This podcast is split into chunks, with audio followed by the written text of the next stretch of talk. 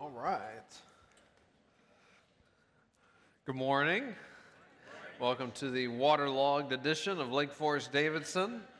Whether you are cautious about Jesus, curious about Jesus, or committed to Jesus, there's room for you here. This is a safe place for you to learn, to grow, and to change. So long as you don't have it all together, you'll fit right in. The round reminds us that we are all active participants as we stay on this journey together. We're all here to receive something this morning. We also all have something to give. So as we soak in the grace and truth of God's love, we can also pour out love by serving others. Today, we want to continue in our series called Asking for a Friend. We are looking at some of the big objections that people might have to the Christian faith or just big questions that people have related to the Christian faith. And sometimes when we raise these questions, we are asking for a friend, quote unquote. But then other times we are actually asking for a friend. Someone has asked us a question, we don't feel equipped to answer it, and so we want to understand a little bit more so that we might be a helpful uh, friend to them as they ask tough questions. 1 Peter 3:15 says, "In your hearts revere Christ as Lord."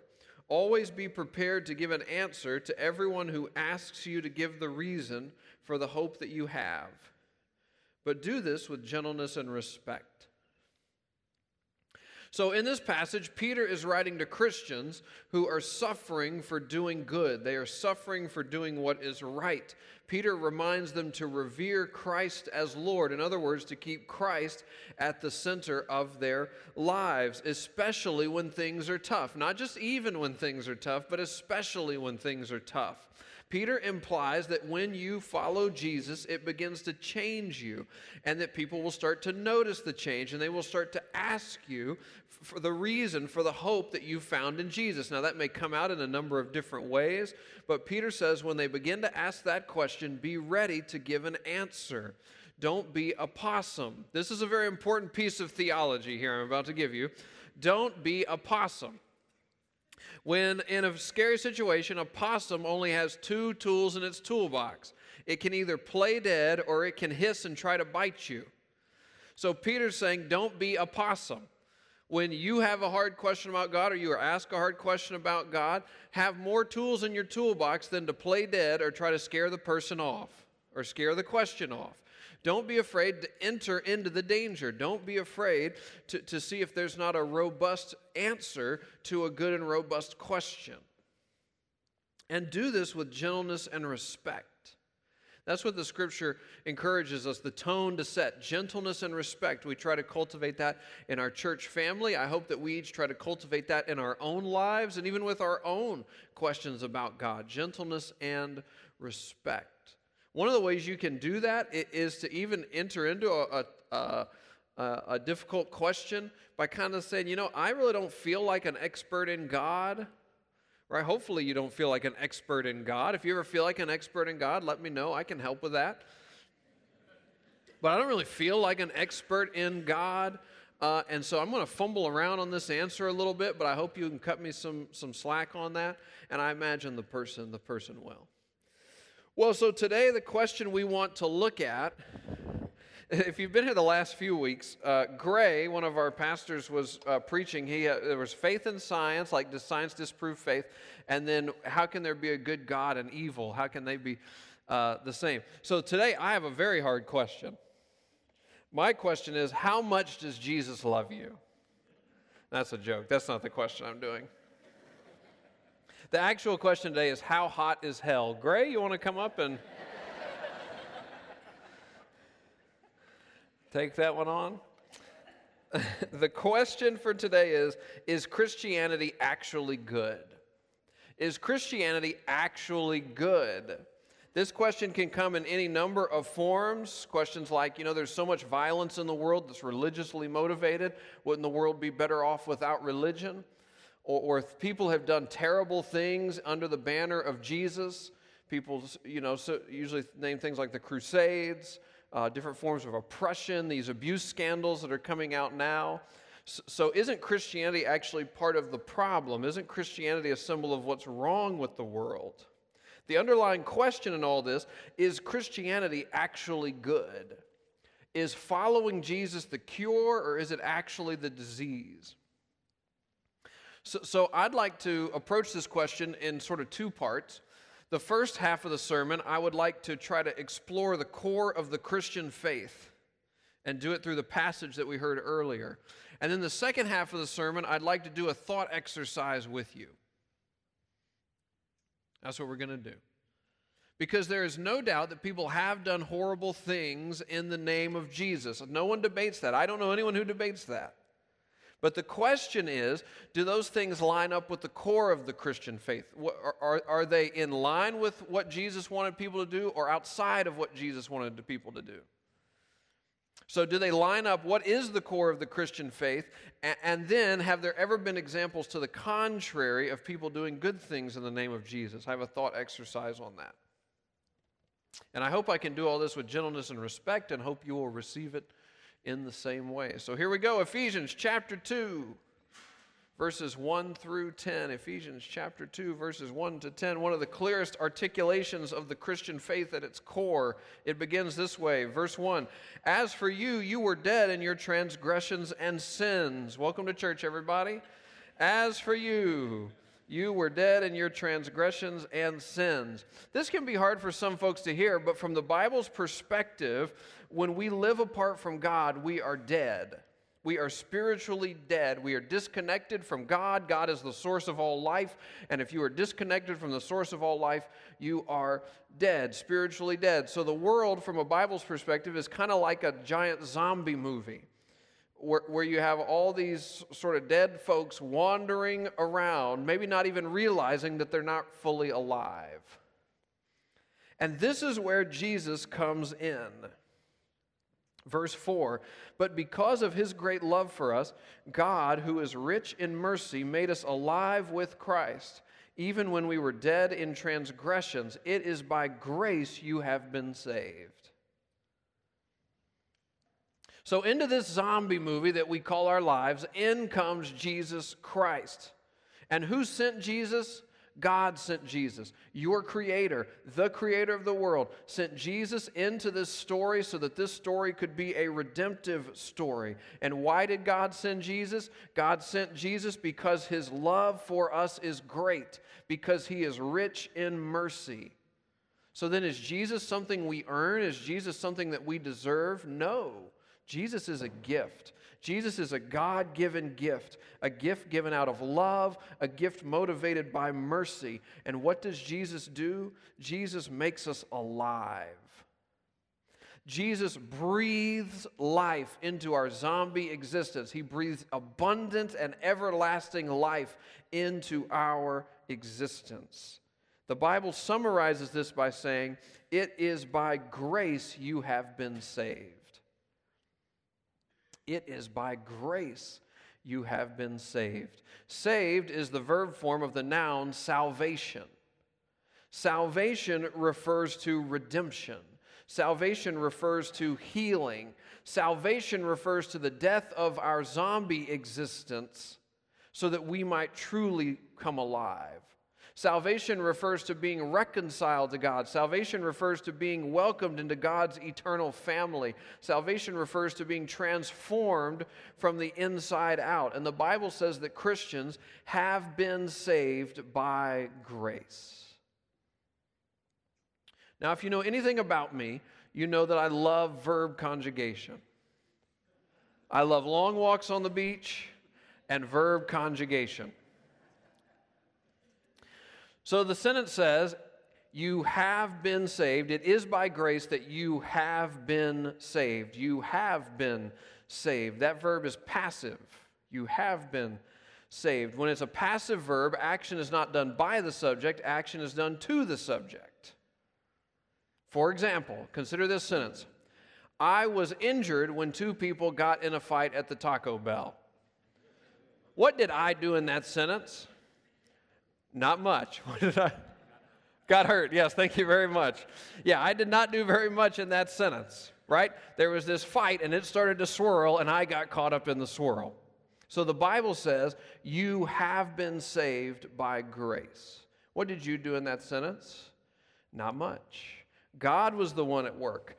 God was the one doing. God was the one bringing salvation to this world. And you and I got caught up in the swirl of that. It is by grace that you have been saved.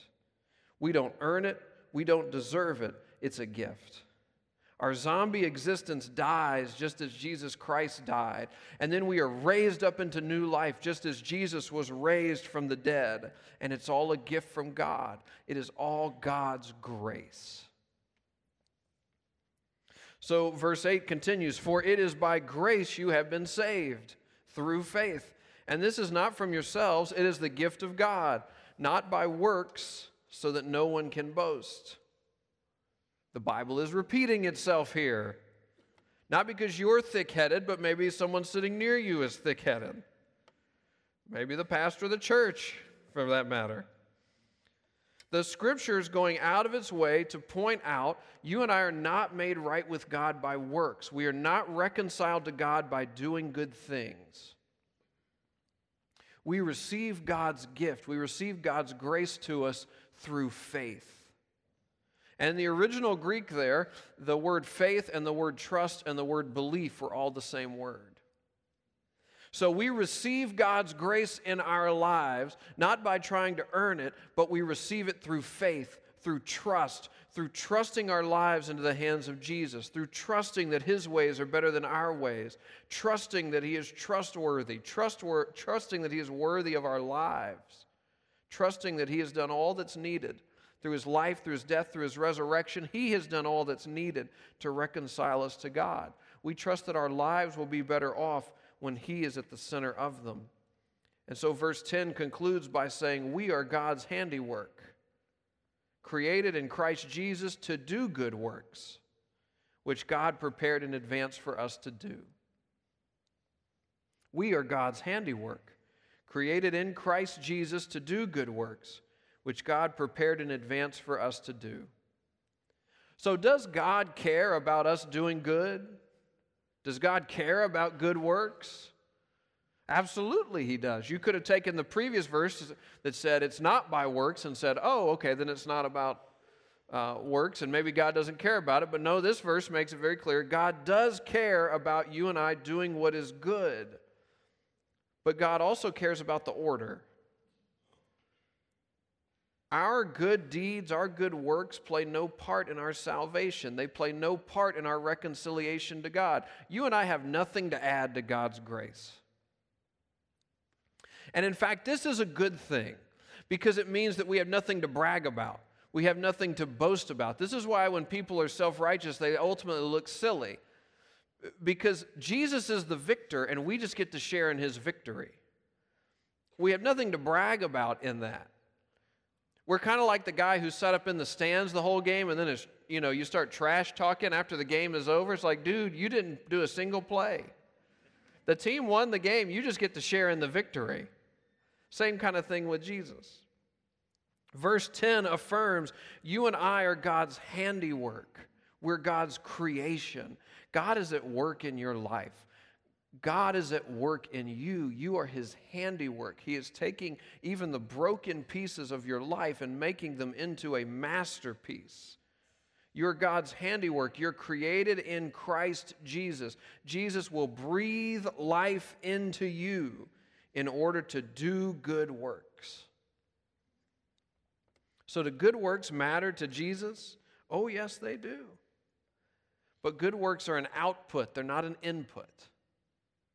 Doing what is good is an output, it's not an input. Doing what is good is a result of your relationship with God. It's not your resume to start the relationship. Jesus breathes life into zombie people so that we can join his mission in the world, so that we can do good to the people of the world. So I'm finishing up the first part. What is the core of the Christian faith? And then we get to go to the thought exercise. What is the core of the Christian faith? in the language of Ephesians 2, the core of the Christian faith is that salvation, in other words, an eternal right relationship with God, salvation is by grace, by God's grace, received through faith so that we might do good works. Salvation, an eternal right relationship with God, is a matter of God's grace received through faith so that we might do good works. God loves us. And so God reaches out to us. God sent Jesus to breathe life into us, to reconcile us back to our Creator. How do we respond to that? We trust our lives into Jesus' hands. And then we trust Him to transform us from the inside out. And as Jesus transforms us from the inside out to do what is right, to do what is good, that can take multiple forms. It, it, looks like doing what is moral or ethical in tough situations. It also looks like being merciful and compassionate to the most vulnerable people in our society and in our world. And I suppose my thought exercise question is Has that happened throughout history? Like, we can point to people and examples of where following Jesus didn't go well, and, and bad things or horrible things that have happened under the banner of Jesus. But, but the, this, my question is, and when we look at the core of the Christian faith, that we receive God's grace, God's gift, we receive it through faith, and then it lives out as good works in our lives. As we do what is moral or ethical, as we do uh, show compassion to the, the hurting. Has that happened throughout history? Can we find examples of that that actually do seem more in line with what Jesus has called us to? Have there been Christians who faithfully lived out the core of the Christian faith? So, this got me to a little thought exercise, a little thought experiment, I call it. And it's based on that old quote familiarity breeds contempt. I think that's a Chaucer quote. Somebody can double check me there. Uh, I don't, yeah, do you think that's a Chaucer quote? Okay, don't know. Okay, I think it is. Um, it may not be though. Don't don't don't write that one down. But the idea is sometimes you can be around something for so long that you begin to lose sight of it. So, what if we looked at our world? This is the thought experiment. What if we looked at our world not through our eyes for a minute, but through the eyes of, say, like a space alien? Right? So, I just imagine this afternoon, Mandy and I, my wife and I, we're walking through downtown Davidson, and we come across this space alien. Confused, curious space alien. Now you got to go with me. Somehow he speaks and understands English and all this kind of stuff. But so I just imagine we see this kind of space alien looking guy. He looks confused. And I'm good at spotting space aliens. I watch the X Files. So I can kind of tell this is a space alien. And uh, I say, you know, hey, how are you? And he goes, where am I? I say, well, you are in Davidson, North Carolina, on planet Earth in the Milky Way galaxy. And he's like, that's fascinating. Are you from here? And I, well, yeah, we live here, but I'm originally from Memphis, and my, Mandy would say I'm originally from San Francisco. And San Francisco, the alien would say, that's an interesting uh, name. Where did that come from? Well, it's named for uh, St. Francis, right? Well, who was St. Francis? Well, St. Francis was a, a 12th uh, century follower of Jesus. He was renowned for how he loved all of God's creation. In fact, as an aside, we still sing a hymn that he wrote, All Creatures of Our God and King. Uh, that's interesting the space alien might say. Oh, now you said another name, Jesus. Who is, who is Jesus? Say, well, Jesus was a very uh, prominent and influential person. He actually said that he's God. He's not just a person, he's also our creator. Um, and I've happened to believe that. In fact, if you'd like to learn more, you can always come to Lake Forest Davidson. We have services at 8:15, 9:30 and 11. I always throw that in, you know, even with space aliens. Communion every week at 8:15. Well, he wouldn't know what communion was, but okay, so you just keep going. Uh, and he'd say, now, okay, so where, where does Jesus, where's Jesus? Is he, he's alive now? Well, actually, Jesus lived thousands of years ago, we would say. And he lived here in Davidson? Oh, no, no, he lived like on the other side of the world. Oh, okay. Well, then, wh- where did this Davidson come from? The space alien might say. We'll say, well, the, the town was first started because of the college right over here, Davidson College. He said, well, where did that come from? We said, well, it was started by Presbyterians. He said, well, what's a Presbyterian? Well, I don't, I don't really know what a Presbyterian is, would probably be my response. No, no, like uh, a, a Presbyterian, that's a group of people who, who follow Jesus. He said, What? The, the same Jesus? Yeah, yeah, the, the same, the same Jesus. And, and what's, a, what's a college, he might ask. It. So, a college is a place where you go to learn and, and study, and that's all that you do there. You only learn and, and study. But at some point, as my conversation with this space alien goes along, uh, we could talk about the concept of a university, a university, the idea that there's one body of knowledge that can be mastered so that you can better understand the complexities of God's world. That grew out of the Middle Ages, out of the, the monastic, Christian monastic communities of the Middle Ages, as these followers of Jesus set out to better understand God's world. In fact, if you look at the history of our own country in the United States, before the Revolutionary War, there were some hundred and something, 200 colleges and universities. All but one were started by Christians. Go and read the founding charter for Harvard University. It is a fascinating exercise. Uh, they were started by Christians so that we could follow the commandment of Jesus love the Lord your God with all your mind. It was about the honing of the mind so that you could love the Lord with all your, your, all your mind. And out of those medieval universities actually grew our modern notion of science that God is rational and so that God's world is rational. It can be understood. We can understand some of the complexities of it and begin to live more in line with those complexities. This would help in the uh, healing of disease, for instance. Most of the early scientists, modern scientists even, like Galileo, like Mendel, these were Christians. They were followers of Christ. Even if they had some tussles with the authority structure sometimes, they were still Christians. So then at some point, he might want to go for a ride in one of our little earth ships that we call cars. And so we could take, he kind of got Davidson. He's figured that out. He's got a lot of the Milky Way to see. So we start to take him and uh, in Charlotte, there's the largest uh, homeless shelter for women and children in the southeast United States. It's called the Salvation Army Center of Hope. We could take him by that. He might say, Well, what is the Salvation Army? We would say, Well, it was started in uh, England by followers of Jesus who wanted to care for the poor. He'd say, The same Jesus? Well, yeah, the, the same Jesus. Did Jesus live in England? He might ask. No, Jesus didn't live anywhere near England. We might drive by a hospital. One of the big ones in our town is called Presbyterian. He might say the same Presbyterians? Well, not exactly the same ones, but generally, yeah, the, the same. Uh, in my hometown, our hospitals were named St. Jude, St. Francis, Baptist, and Methodist.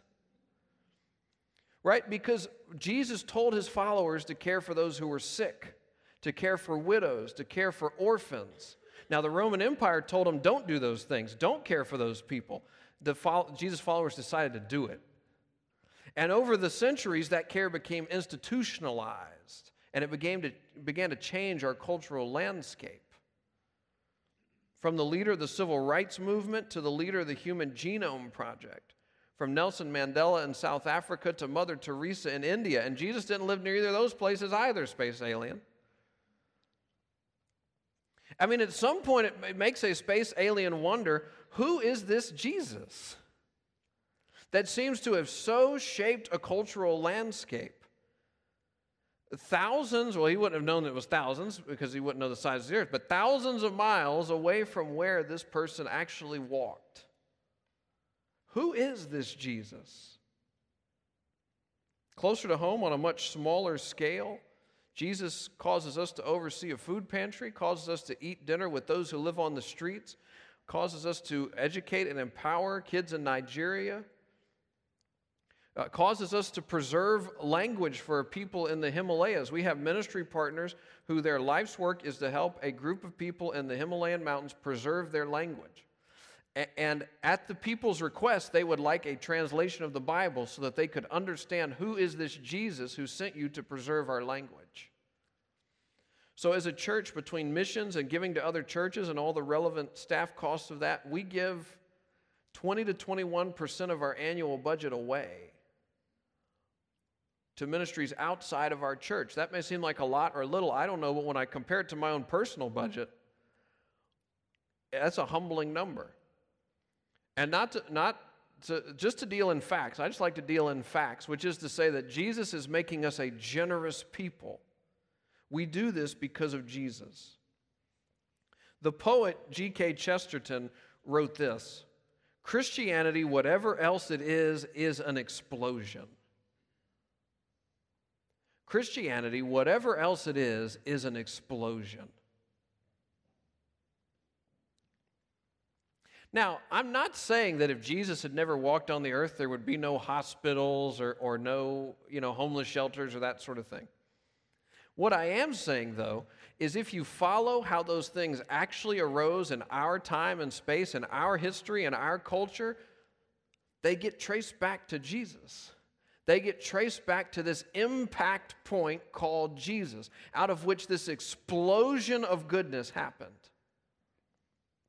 Who is this Jesus? In his name, people have done great harm, and in his name, people have done great good.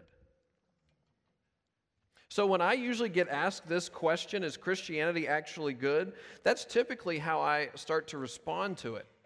I say something like, I actually think the, the question is, is a, a harder one, which is not is Christianity good, but how have people in the name of Jesus done such harm, and how have people in the name of D- Jesus done such good? How do we account for that?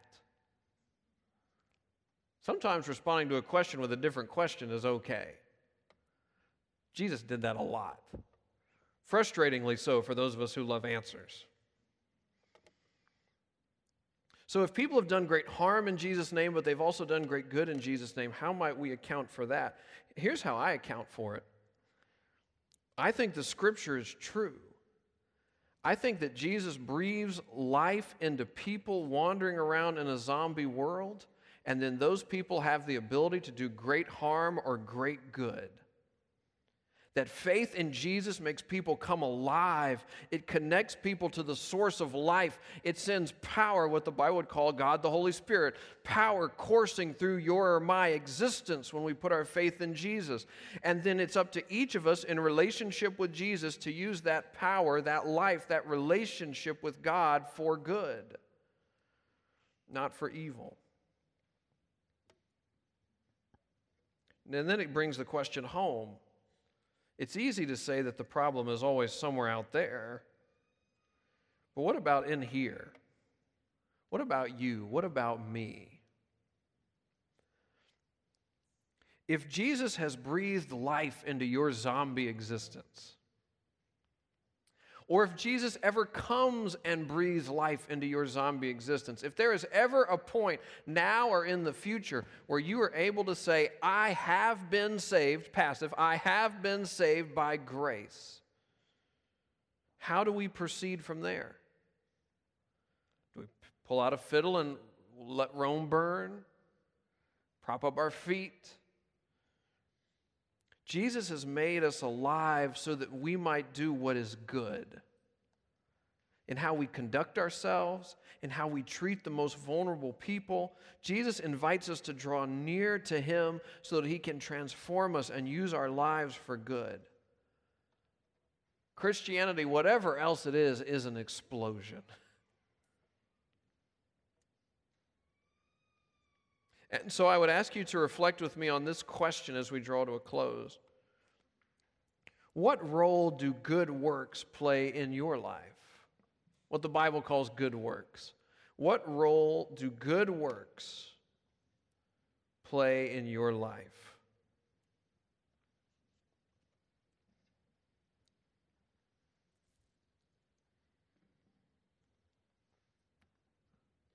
What role does doing what is good, doing what is right, doing what is moral, doing what is compassionate, what role do good works play in your life? Some of us may say, man, I, you know, I don't know. I don't really think much about it, don't really care much about it. I've got other priorities than doing what is right, doing what is good. Others of us may do try try to do what is right and do what is good, but we're trying to do it to earn God's love from the Bible's perspective, we kind of have the order mixed up. We're trying to use good works as a resume, not as a result. Others of us may care about doing what's good and doing what's right, but we don't quite know why. It's more, more typical around folks uh, in my sort of age, my sort of generation. We, we seem to love doing what's good or right, and sometimes when pushed, we'll say, Well, I don't really know why. I, I just think everybody wants to do what's good or right. I've kind of become convinced that's a naive answer. I've met a lot of people who don't much care about doing what's good or what's right. Some of us may be following Jesus, but maybe we've, we've forgotten that we are saved by grace through faith in order to do good works. Good works are critical to the Christian faith, but they come last, after the grace, after the faith. Jesus invites all of us to something better. Jesus invites us to receive God's grace, to, to receive Jesus breathing life into us. Receive it, put our faith in Jesus, put our trust in Jesus, trust our lives into Jesus' hands, and then let Him transform us from the inside out. You and I are invited to join the redemptive explosion that began at the impact point of Jesus at which the, the strength of all divinity impacted, collided with earth and forever set this story in a different motion.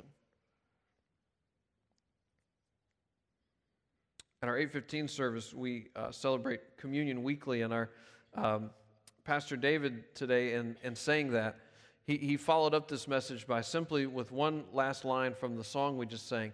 And he says, We do all of this not in our strength, but in our weakness. The Christian faith is not about uh, trying to relate to the world out of your strength, but trying to relate to it out of your weakness. Admitting that you do need God to breathe life into you. You do need the forgiveness of God through Jesus Christ. And even after you become a Christian, you need the forgiveness of God through Jesus Christ. We need to ask God's forgiveness for the ways that we've been a bad example of what it means to follow Jesus. But we don't do that defeated. We do that knowing that we operate out of God's strength a strength not our own, but a strength that is really and truly transforming our lives and transforming our world if we could have eyes to see it. So, what role do good works play in your life? I pray the answer will be a bigger one than they did when I walked in that door. Let's pray together.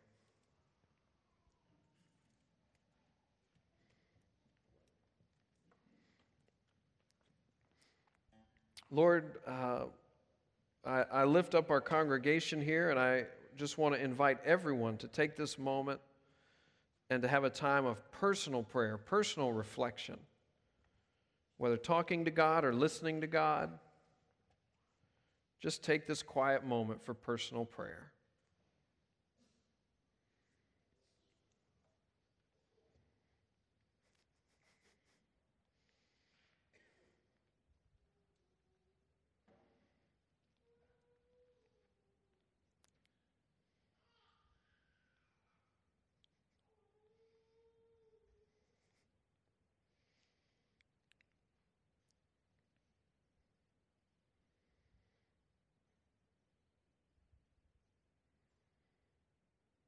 Lord, we come to you not in our strength, but in our weakness.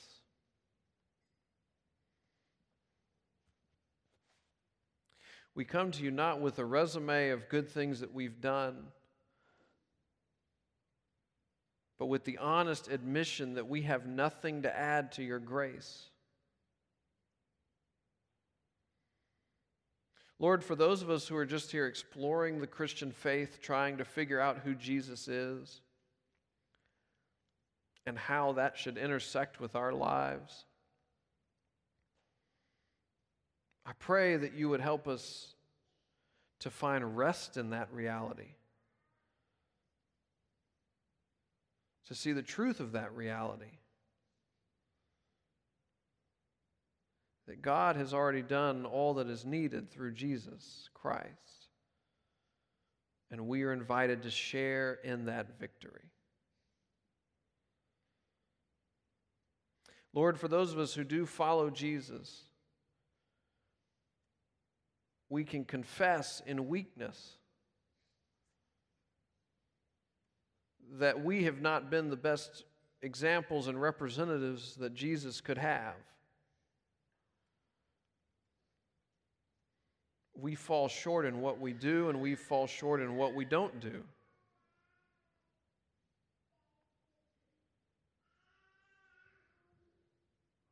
And so, Lord, I pray that for the first time or for the thousandth time, we could receive your grace anew. We could walk from this place not thinking we have to put more on our shoulders, but thinking we can be more powered by the God of the universe. And Lord, I pray that we would do good things in your name, that we would care for hurting people, that we would do what is right, that we would take the moral high ground in your name, but not in our strength, but in your strength. We pray all these things in Jesus' name. Amen. Amen. Let's stand, let's worship God with our voices, our offering, and our prayer requests.